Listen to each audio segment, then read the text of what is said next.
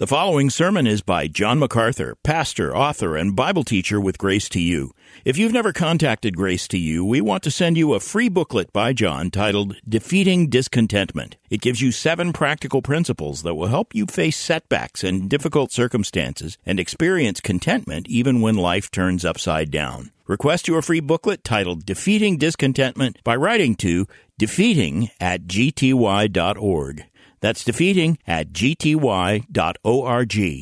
This offer is good in North America and Europe through June 2024. And now, unleashing God's truth one verse at a time, here is Grace to You Bible teacher John MacArthur. Today is a very special day. It's a day of a, a beginning, really. We're going to begin our study of the Gospel of Luke today. This is going to be a great adventure. I think the wonderful thing about going through the Gospel of Luke is that Jesus Christ is the theme of this Gospel. And week after week after week for months and yes, years, we will be going through this Gospel following, following the life of Jesus Christ. The Gospel of Luke is one of four New Testament Gospels, Matthew, Mark, Luke, and John. Four narratives of the life of Jesus. They are, of course, monumental. They are inspired by the Spirit of God. They tell the great, great story of salvation. But Luke's is unique. I like to call it a persuasive gospel, and you'll understand why as we work our way through the beginning of this wonderful work of Luke. Years ago, there was a motion picture titled The Greatest Story Ever Told. And it was about Jesus. And it was interesting to me that even the world understood that this, in fact, is the greatest story ever told. The world, frankly, is full of stories. Some are compelling, moving, impactful, even capable of changing how we think and how we act. But there's really only one story that transcends time and space, that transcends the material world to affect people eternally. And that is the story that Luke writes. And it is indeed the greatest story ever told. In a summary or a synopsis, it is the story of God's plan to save sinners from eternal hell through the coming of his son Jesus Christ to earth to die and rise again from the dead. Let me say that again. That's the summary of the best of all stories, the greatest story ever told. It is the story of God's plan to save sinners from eternal hell through the coming of his son Jesus Christ to earth to die and rise again from the dead. The story is true. It is actual history. It is without equal in its impact and its power. In fact, not all the simple and complex legends of ancient cultures not all the mysteries of past civilizations, the fanciful supernatural legends of the Greeks, the stories of deities, false gods, and all kinds of tales of people that exist in the traditions of tribes and nations, uh, the best of our own culture from Beowulf through Shakespeare to modern writers, Aesop's insightful fables, not all of them combined can even begin to approach the truth and the power of the story of Jesus, which is the only story that can, has, and will change the eternal destiny of millions of people. This story is called good news. The word gospel means good news. It is the best news that man has ever heard because it is the news of salvation from sin. Now, we're going to be looking at the third narrative of the life of Jesus. It's known to us as the Gospel of Luke. And I would venture to say that if I asked you, you probably couldn't talk about Luke for two minutes. If I asked you to tell me all you know about Luke, you would probably say, well, he was a doctor, a physician. You'd be right. But there might not be another sentence because we don't know much about Luke. It is amazing to think about Luke, apart from the apostle Paul, was the most influential force in writing the New Testament. In fact, The writings of Luke, which come in two volumes. Volume one is the Gospel of Luke. Volume two is the book of Acts. Add up to 52 chapters. The Gospel of Luke is the longest of all the Gospel narratives and therefore it's the most thorough and complete. The total of 52 chapters make Luke the author of one third of the New Testament. His friend and companion Paul is author of another third of it, so together the two of them pen two thirds of the New Testament. So I say next to Paul, Luke is the most powerful writing force in the New Testament, and yet he is basically unknown. I don't think in my life I've ever heard a sermon about Luke. His historical narrative spans over 60 years.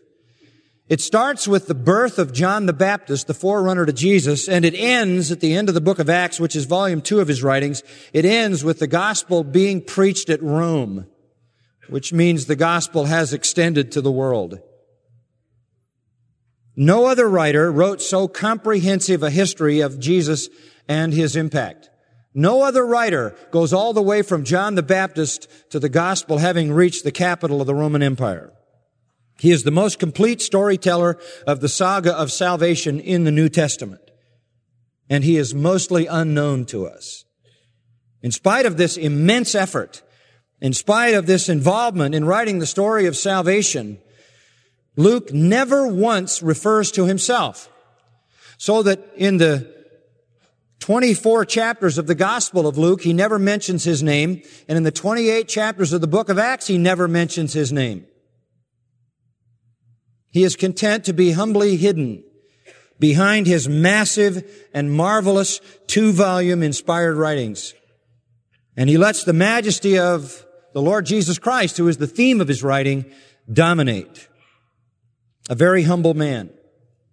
This very humble man who had no desire to put himself at all in, into his own writings has given us the most complete, thorough story of the gospel in the scriptures. What he wrote was accurate. What he wrote was inerrant.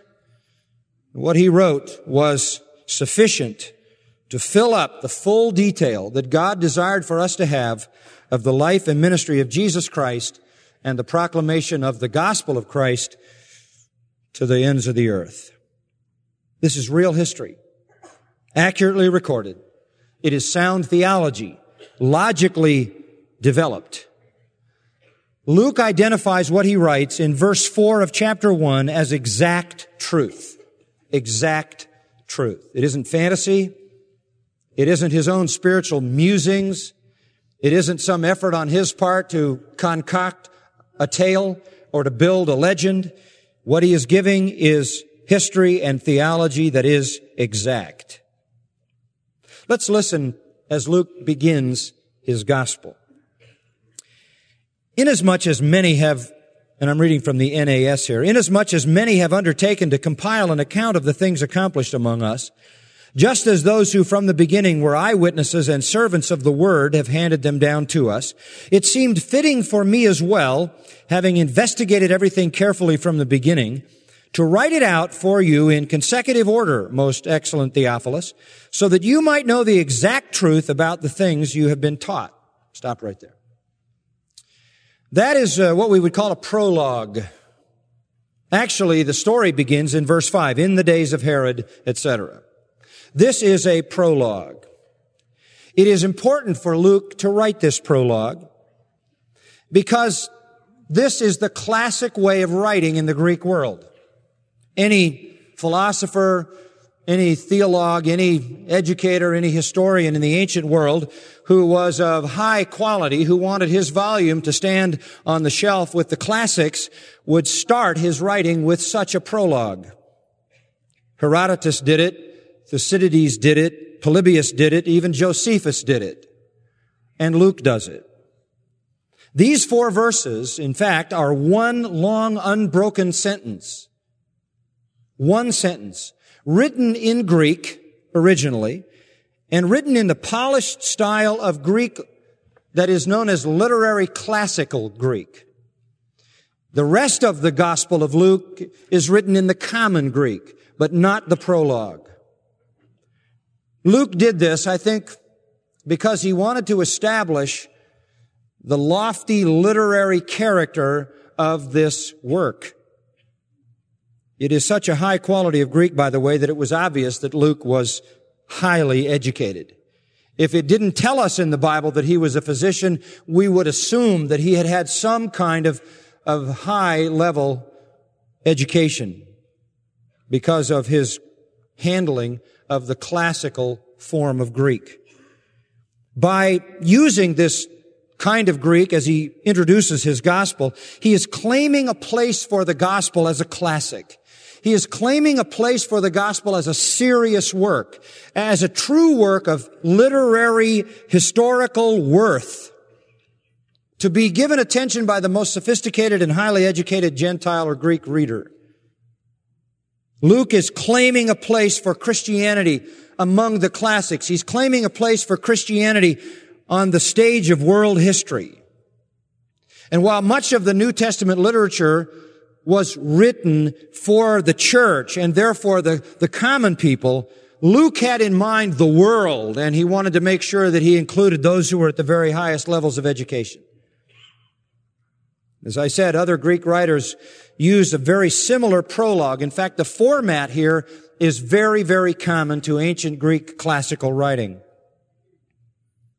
In this prologue, he talks about his, his sources, as any good historian would. He talks about other accounts that have been compiled. He talks about eyewitnesses and servants of the word who've handed them down. This is not something he has invented. He has, he has carefully investigated, verse 3 says, and researched everything carefully from the beginning. He is concerned about actual history. He is concerned about precision, as he says in verse 4, exact truth. And so this prologue is very important in establishing Luke as a legitimate writer. Now, as we approach the prologue, uh, I have to confess again, as I did earlier to you, that Luke is never mentioned in this gospel and he's never mentioned in the prologue. But we're going to learn everything we can learn about him, even though he's not mentioned here. Now, if you're saying, well, wait a minute, it says it's the gospel according to Luke right before verse one. But that's not in the actual text of scripture. That was placed there because of the conviction of the church that in fact he did write this, although nowhere in his gospel and nowhere in the book of Acts does he personally identify himself as the author. Now that's an interesting dilemma for us, but it makes for fascinating history to dig into it. By the time we're done with these four verses, not today, but today and next time, by the time we're done with these four verses, you're going to meet Luke the physician, Luke the historian, Luke the theologian, and Luke the pastor. To me, th- this kind of adventure in trying to dig into the scripture and find what isn't immediately apparent there is the real fun of Bible study. And I hope you will enjoy it as much as I do. It nowhere mentions Luke's name, and yet it's clearly said it's the gospel according to Luke. How did they come to that conclusion? Let's begin first of all with looking at Luke the physician. Luke the physician. Now, the only thing that is a, reference to the author in the first four verses is in verse three. It seemed fitting for me. That's all we have is me.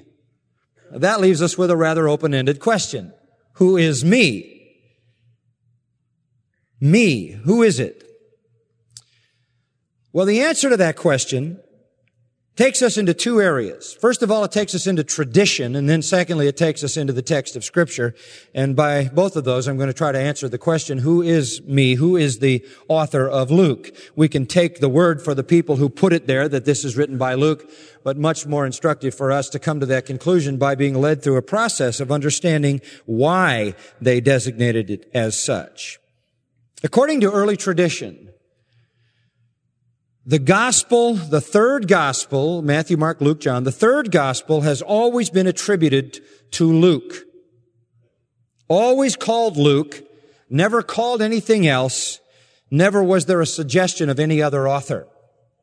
And traditions are interesting. They really are. Traditions are very interesting. If you've uh, done any archaeological work or you travel in the Middle East or in ancient places and even in more modern places, there are traditions that develop and as you, uh, as you look at certain sites in the ancient world, they say, well, the tradition is that this was the place where Jesus did this, or tradition says this is the place where Abraham sacrificed Isaac. Tradition says this is the place where such and such happened. This is the place where Elijah confronted the, the prophets of Baal on Mount Carmel. This is the traditional site of this and that.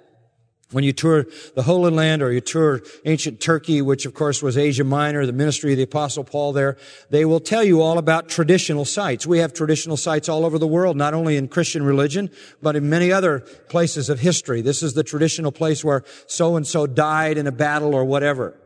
Now, what makes a tradition valid or invalid, generally, is how old the tradition is. If the tradition is about the time the actual events happened, it is likely an accurate tradition. You'll travel the land of Israel and somebody will say, well, this is the traditional place where Jesus fell down under the weight of his cross and the cross was therefore handed over to Simon of Cyrene. And you ask, well, how do they know this is the stone on which, or this is the very place where Jesus fell? Well, it's a tradition. Well, when did that tradition develop? Well, it developed in the 13th century. Probably not accurate. There was probably some way that the church could make some money out of that tradition at the time or some person could gain some spiritual favor or some spiritual accolades by having come to that great conclusion. The fact of the matter is, if the tradition isn't nearly at the very time of the event, you probably shouldn't trust it as being absolutely accurate. But when you go back in the Gospel of Luke, you go all the way back to the first century, all the way back to the second century, which would just be one generation past the writing of the Gospel of Luke, and they're all saying Luke wrote it, and they would know because they were there. There isn't any time passing here. Always, this has been attributed to this man Luke. Even the heretic Marcion, M-A-R-C-I-O-N, uh, in 135, this would be 70 years after this gospel was written. The heretic Marcion acknowledged Luke as the author of the third gospel. So did the early church unanimously. As I said, there was never any other suggestion. The oldest Greek manuscript of the gospel, a second century manuscript, the oldest Greek manuscript in existence, goes back to the second century, titles this the gospel according to Luke. Very, very likely accurate that early. There is a canon. When we say a canon, we're talking about a compilation of, uh, of the scriptures. The earliest compilation of New Testament scriptures where it was all brought together is called the Muratorian Canon. It's 170 to 180 AD, and it calls this third gospel the gospel according to Luke. And there are many other ancient sources that I won't take you into that affirm that Luke is the author. Very little reason to be suspicious of that from the traditional side. But let's look at the textual side, okay? In this, this gospel, we notice something interesting. It is addressed in verse 3 to a man named Theophilus. Verse 3, it says that I, am going to write it out for you in consecutive order, most excellent Theophilus. So this is addressed to Theophilus. Look at Acts now. Turn over to the book of Acts, chapter 1.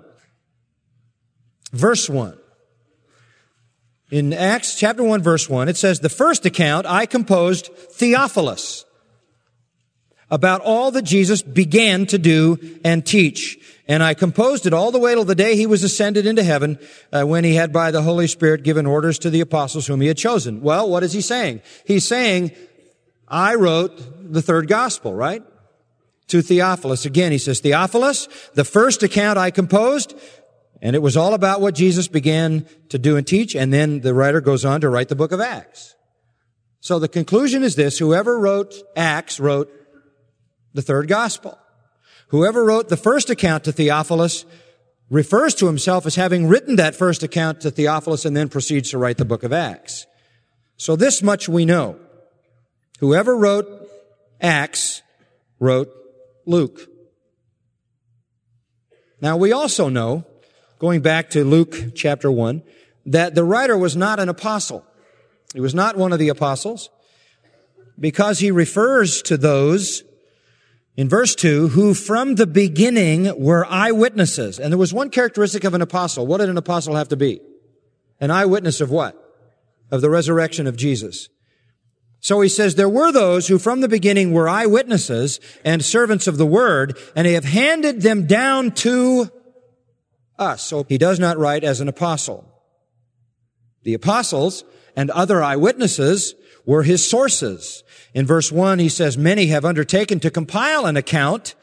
Uh, among them would be those who from the beginning were eyewitnesses and servants of the word, and they've handed those accounts down to us. So he says, I'm beholden to the, to the accounts that have already been put together.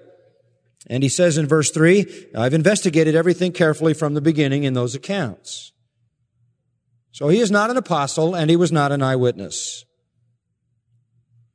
Now the fact that he is the author of Luke is established then if we can establish that he is the author of Acts. How can we establish that he is the author of Acts if it never mentions him there? Well, first of all, tradition affirms that he is the author of Acts, as it does of the Gospel of Luke. But there's something else that I think we can follow, a little path, and put your concentration in high gear here and follow this thought. Throughout the book of Acts, we come across the author identifying himself with what's going on. He's not even, he's not writing as a, as a, a, historian looking back at something he didn't experience. He wasn't there during the life of Christ. He was not an apostle. He was not an eyewitness to those events. But he is an eyewitness to the things he's writing about in the book of Acts. And the reason we know that is because starting in chapter 16, he starts to use the plural pronoun we. And he's right involved in the ministry of the apostle Paul, which as you know starts in Acts 14 and goes to the end of the chapter. And we keep reading, we did this and we went there and we were here and we did this and that. And the we sections have become very famous because the author is saying, I was there. I went where Paul went. I went where, where uh, Mark and Aristarchus and these others who were with Paul went. We were doing this and we were doing that. The we section start in chapter 16 and run all the way to the end of the book. He's there all the way from Paul's second journey to the very end of uh, the book of, of Acts where Paul is a prisoner in Rome in his first Roman imprisonment. So whoever the author of Acts is, he was Paul's traveling companion from chapter 16, his second journey when he had a vision from God to go to Macedonia and preach the gospel. He's there from that time all the way up to the end of the book of Acts He's there when Paul was a prisoner in his first imprisonment in Rome. And follow this. Later on, Paul, years after that, had a second imprisonment in Rome, referred to in 2 Timothy, and there he was beheaded and martyred. And at that point, 2 Timothy chapter 4, at the very end of Paul's life, during his second imprisonment after the first one, the first one is at the end of Acts, a later imprisonment referred to and, and indicated in 2 Timothy, Luke is also there.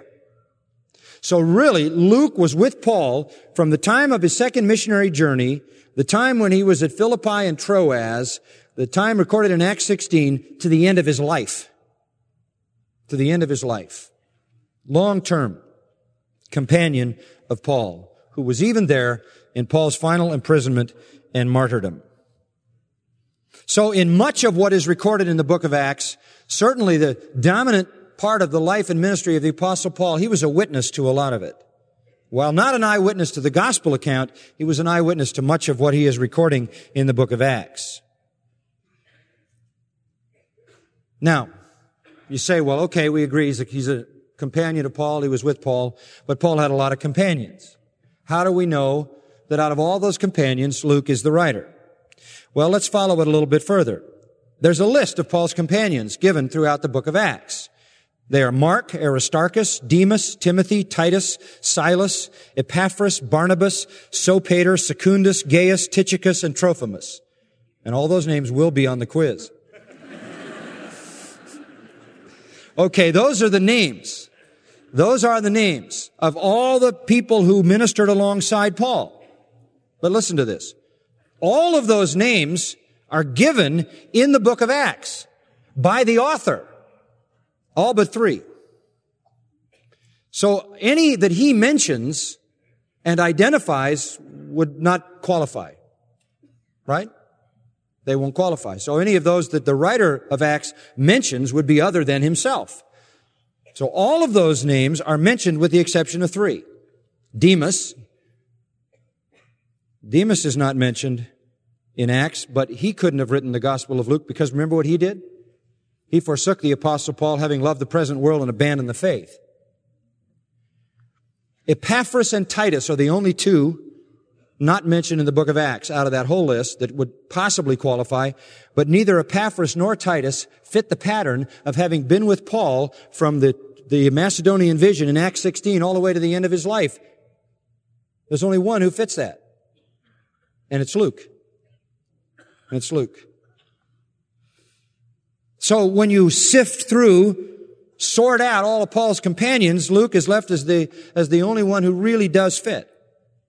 The early church knew Luke wrote it and the story in Acts support it.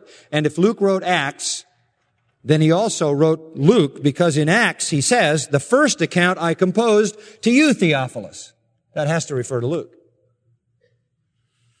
So he wrote the third gospel and he wrote the book of Acts. Matthew and John then were apostles. The gospel of Matthew, the gospel of John written by apostles. Luke and Mark were not apostles,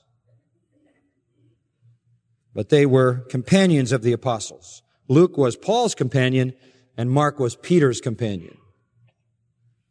And all four of those accounts God inspired to give us the fullest and richest understanding of the glory of the life of Jesus Christ. Now all that brings us down then to Luke the physician.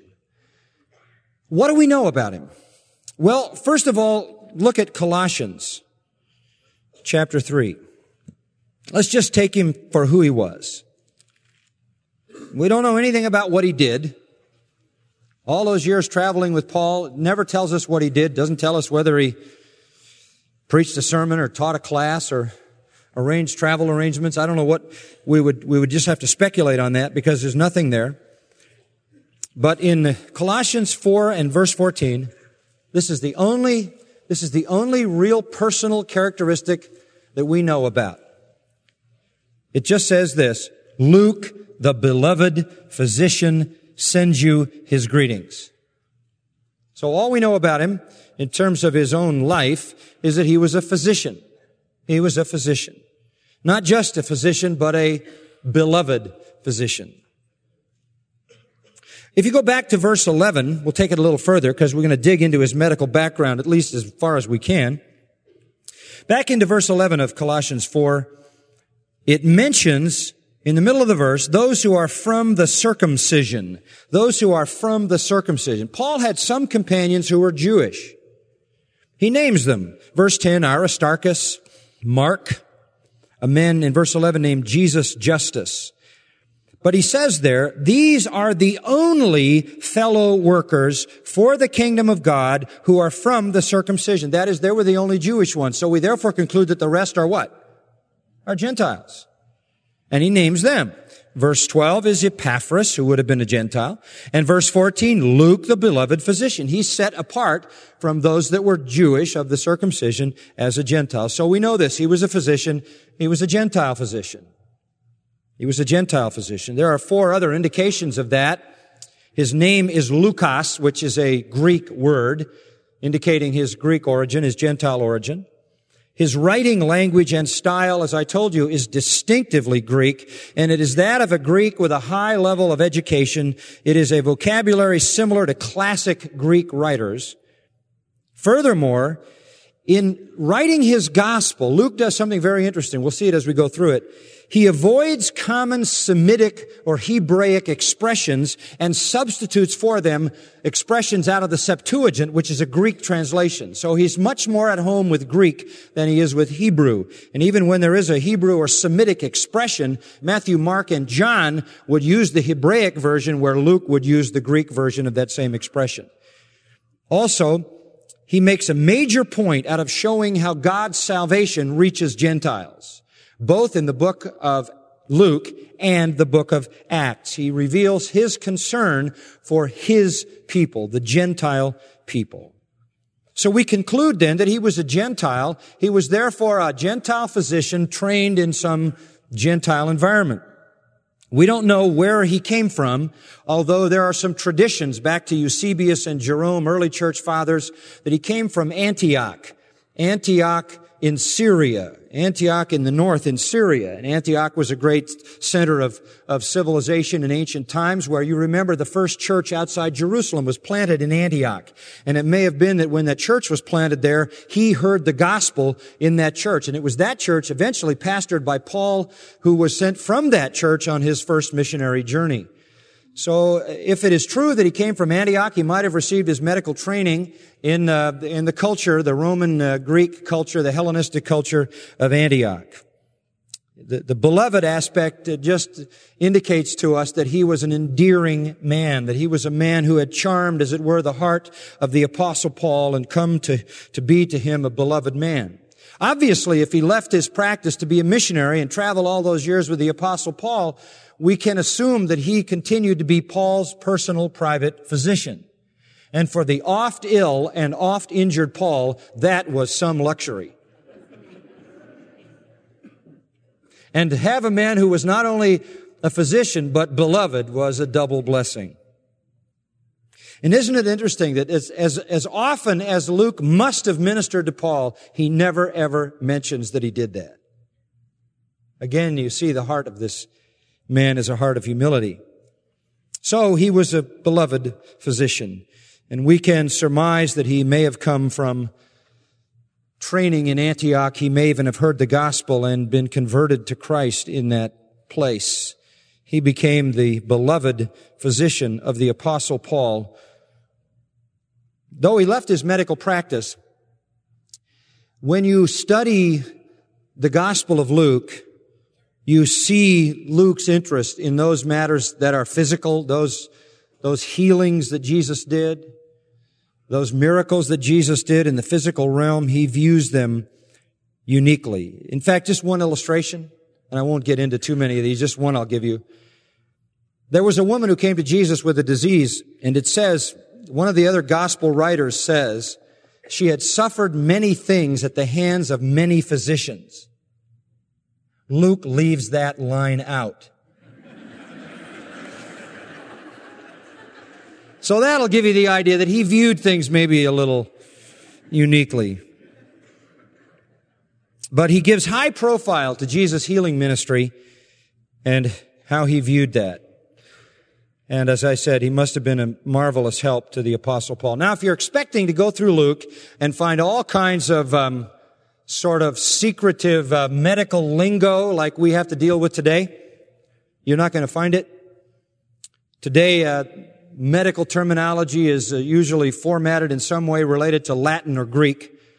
And it's different than our normal common language. You go to the doctor and uh, the doctor says, uh, here's what's wrong with you. You have, uh, in my case, it was um, blood clots in your lungs, but the real name for that is pulmonary emboli.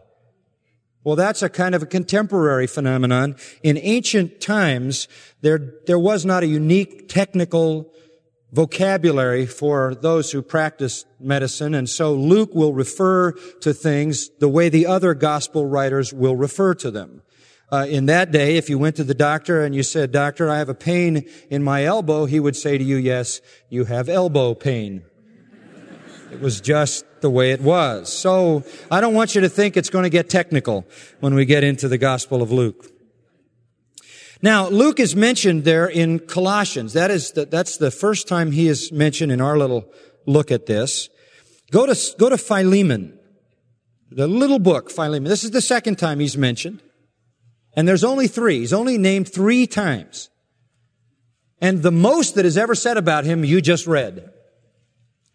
In Philemon, Philemon is a, was a man who had a slave who had run away, and Paul wrote him a little letter to take him back because he'd become a Christian and he wanted the, the man to embrace him as a brother and not a returning slave. But in the letter that he writes, at the end of the letter, he just says this. Verse 23, he mentions Epaphras. He always had these guys with him. Epaphras, Mark, Aristarchus, Demas, Luke, my fellow workers. That's all we know. That's it. He was a fellow worker.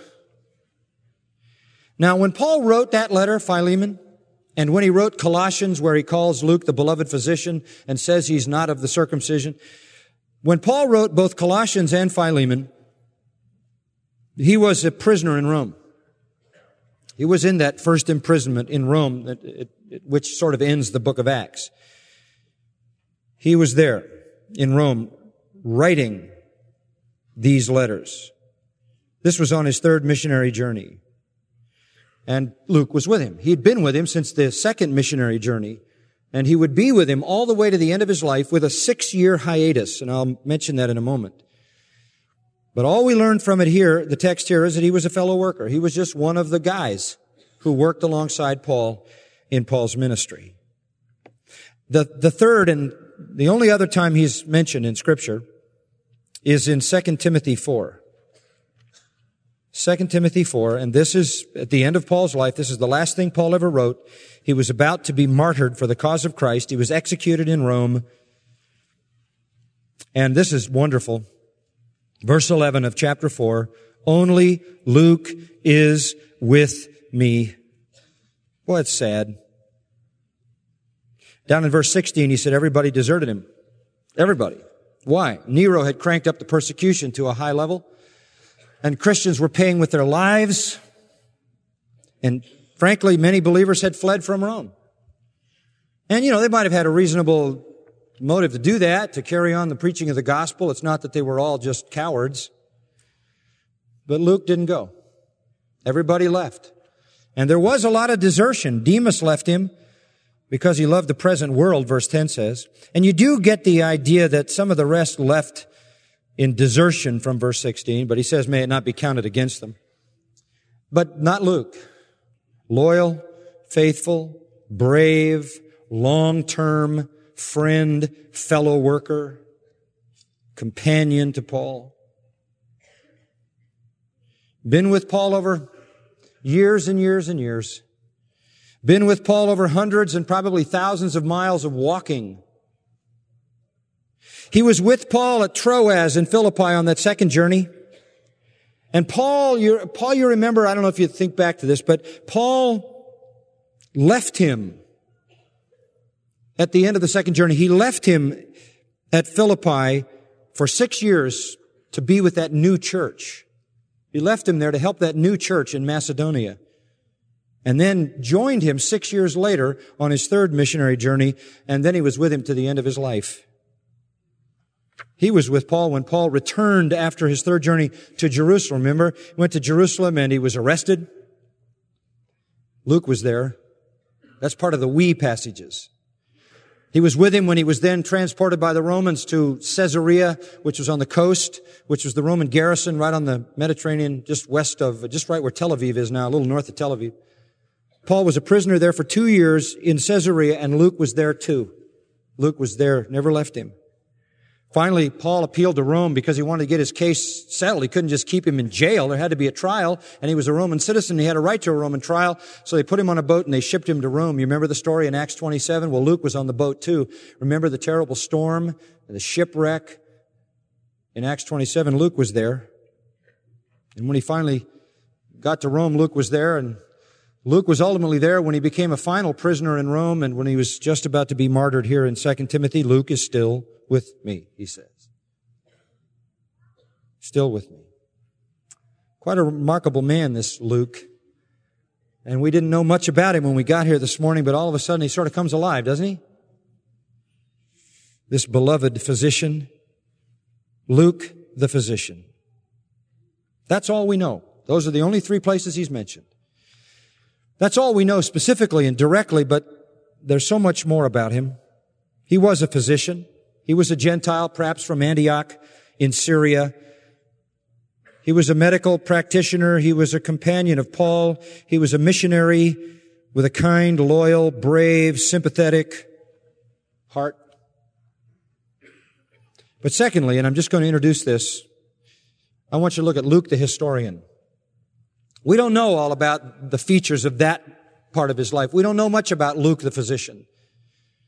We know a lot about Luke the historian because of the two volumes of history that he wrote. He was an exceptional historian with a brilliant mind, careful, thoughtful. Verse one of this gospel that we now know he wrote says, inasmuch as many have undertaken to compile an account of the things accomplished among us. What's he doing here?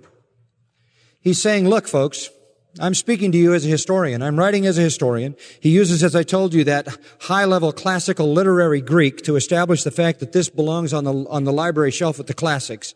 I am writing a true and legitimate history, and he starts by identifying his sources. This is sort of like putting your footnotes in general at the beginning rather than at the bottom of the page or at the end. The events of Jesus' life, he said, have become the subject for many writers. Many have undertaken to compile an account of the things accomplished among us. At the very outset, he, he alerts the reader to the fact that he is aware of others who have provided records of the story of Jesus. He is aware that, that there are many others who have written about Jesus. He doesn't say who the many were, but he does say he investigated everything in verse 3 carefully from the beginning. Every resource he could find, he investigated. All those early documents, by the way, have been long ago lost. We don't even have the original autographs of the Gospels of Matthew, Mark, and John, or any other original manuscript of a biblical book. We only have copies. And those other documents that were floating around have long since disappeared. So we don't know what the sources were. But there were the apostles, and no doubt many of them had written down accounts of various aspects of the life and ministry of Jesus. Many of them had taken record of memoirs, things that they had remembered. Uh, there were many followers of Jesus, disciples of Jesus. There were the women who followed Jesus. There were the 120 in the upper room. Uh, there were there was Barsabbas and Matthias, you remember, who sort of vied for the for the slot uh, that Judas left vacant by committing suicide, and they were considered eyewitnesses of the resurrection, and they must have had things they knew about Jesus. There may have been many, there are myriads of things that had been written about Jesus, and of course, Matthew and Mark were both most likely written before Luke's gospel. They were likely among the many sources that Luke had carefully, carefully investigated. So perhaps, and because he knew Mark, I mean, he knew, Mark also was a close companion with Paul. Mark traveled with Paul, Luke traveled with Paul. Mark and Luke must have discussed many times the issues in the, in the life of Jesus. And of course, Mark knew Matthew because Matthew was a part of the early church as an apostle, and the early church, it says, met in Mark's home. So Matthew and Mark knew each other, and Mark and Luke knew each other, and Matthew and Luke likely met and got acquainted in the two years that, that Paul was imprisoned at Caesarea when Luke would have had easy access to go to Jerusalem and there no doubt would have met Matthew. And they perhaps shared their accounts and shared their experiences with the life of Jesus. And he was exposed to many sources this is very important so that people realize, the reader realizes this is not a fanciful thing, but he is basing this on other written narratives and as well oral stories and accounts that have been passed down to his time. But Luke was personally acquainted with apostles, personally acquainted with first-hand eyewitnesses of the events of Christ's life. One writer suggests that he must have known Mary. Because after all, when those two years when he was in Caesarea there, right near Jerusalem, he must have interacted with the church in Jerusalem and he would certainly have met this wonderful Mary, the mother of Jesus, and could well have heard the birth of Jesus story from her. And then, as I said, there were the apostles and the disciples and the 120 and the women and the, the, the, the Matthias and Barsabbas later and, and many others who could have known things about Jesus. There must have been a lot of folks whom Jesus had healed, right? Or who had been there at some of the moments of his teaching and his miracles. And, and so there were all kinds of accounts. It doesn't say just exactly what they were, but there were many. And they had undertaken to compile an account of the things.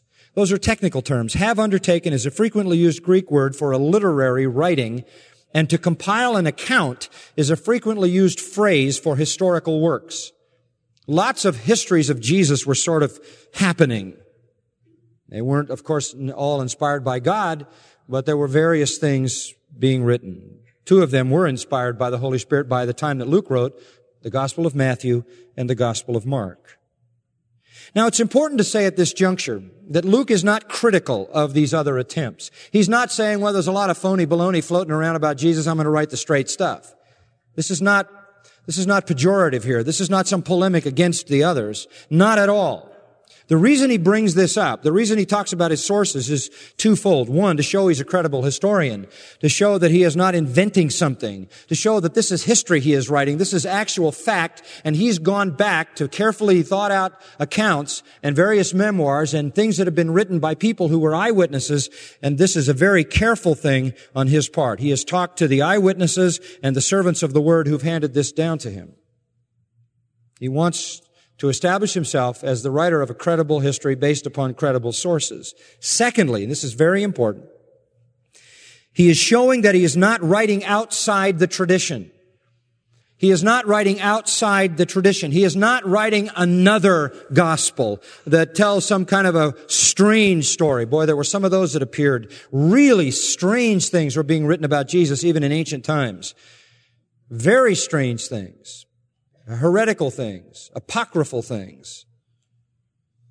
He is not doing that. He is within the tradition. He is saying, I'm taking all this material that's already been done and I am putting myself inside that truth already written and revealed about Jesus.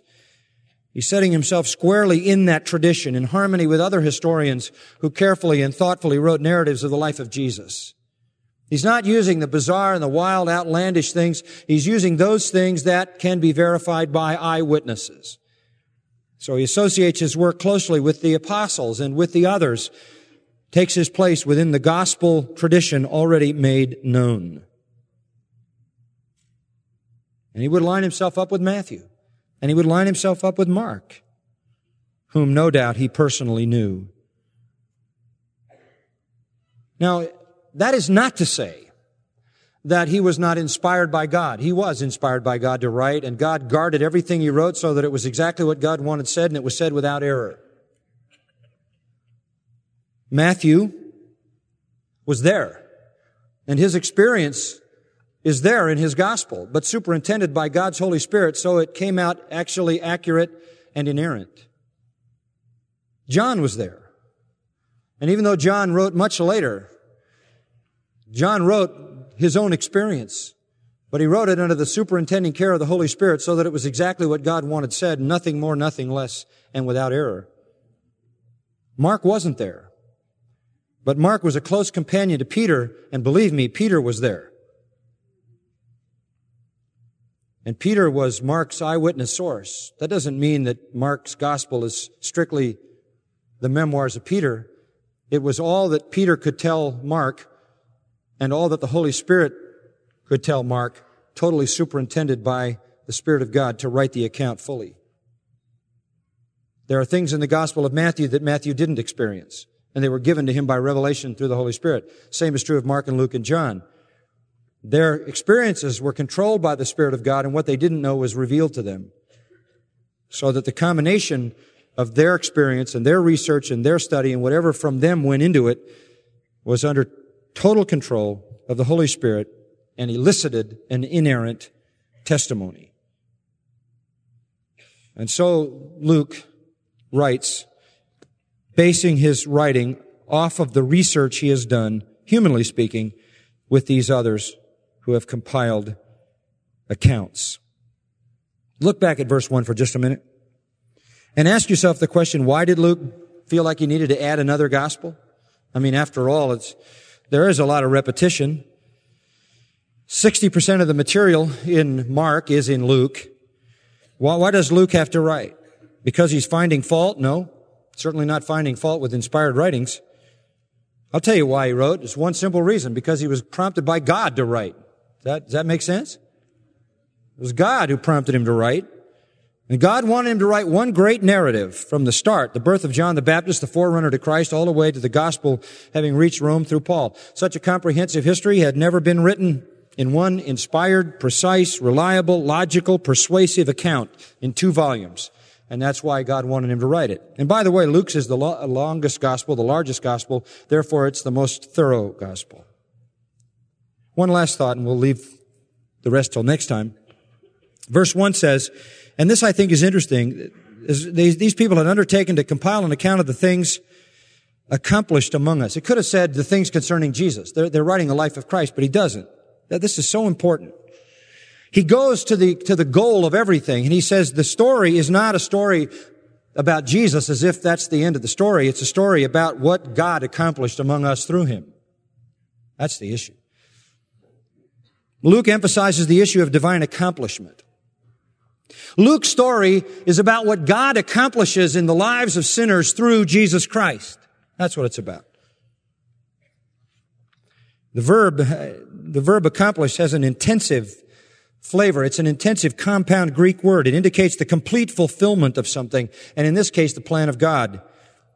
These other people were writing not just about the life of Jesus, they were writing about what God had accomplished in human history through Jesus. They chronicled how God accomplished salvation among people. Literally, to put it simply, they were writing salvation history. They were writing salvation history. And that, my friend, is the heart of the gospel. The gospels, all four of them, are salvation history. And the book of Acts is salvation history, isn't it? As the church begins, 3,000 people are saved. And thousands more are added. And pretty soon there's 20,000. And then the gospel leaps beyond Jerusalem and it goes into Judea. And then it finds its way into Samaria and it finds its way into the uttermost part of the earth. It's, it's salvation history. And so he doesn't say they're compiling an account about Jesus. Rather, they're compiling an account of the things accomplished among us, us being believers. This looks at the end or the goal, the mission of all the events recorded. It is the story of God saving sinners. That's why it's the greatest story ever told. It's not just a story to wring your emotions out because of the sad things that happened to Jesus. It's not just Jesus Christ superstar, a poor, nice guy, a little bit misguided. It's not just Jesus, the ethical teacher, it's not just Jesus who set us an example of humility and selflessness. It is a history of salvation. That's what it is. It's redemptive history. And that's what Luke wrote. He wrote redemptive history. That's Luke the historian. But that's only the start of Luke the historian. For the rest, you got to come back next week. And then we'll also see Luke the theologian, and finally Luke the pastor. And you'll know him by the time we get done next Sunday. Join me in prayer. Father, what a joy it is to come to grips with the, the wonderful richness of Scripture unfolding to us this remarkable chosen vessel that you used to write a third of the New Testament. A man who, for the most part, is unknown to us and known so intimately to you. How enriching and wonderful it is to come to know him, this beloved physician, this fellow worker of Paul, this loyal, brave, long-term friend who was there when everybody else was gone. This is the heart of the physician, this tenderness, this loyalty, this care for his friend and his certainly his, his one and only patient. And then we see Luke the historian, this remarkable, careful, thoughtful researcher investigating everything available, talking to those who were there, eyewitnesses, disciples and preachers of the word who could help him to understand the fullness of the greatest story ever told. Father, we thank you that you use people like Luke and like Paul and like Peter and like Mark and John and all those names, Aristarchus and Gaius, and just people to accomplish your glorious ends in the world. What an honor. What an honor for Luke. And even as honored as he was, he certainly remained humble. Thank you, Lord, for showing us a man who was so useful to you. And may we be so as we demonstrate faithfulness to your truth. We pray in Christ's name. Amen. You've been listening to John MacArthur, Bible teacher with Grace to You. For free access to all of John's lessons and a listing of study Bibles and books available for sale, visit Grace to You's website at gty.org. John MacArthur and Grace to You reserve all copyright protection under applicable law. Our copyright policy is available at gty.org and it includes instructions for and limitations on duplicating this digital file.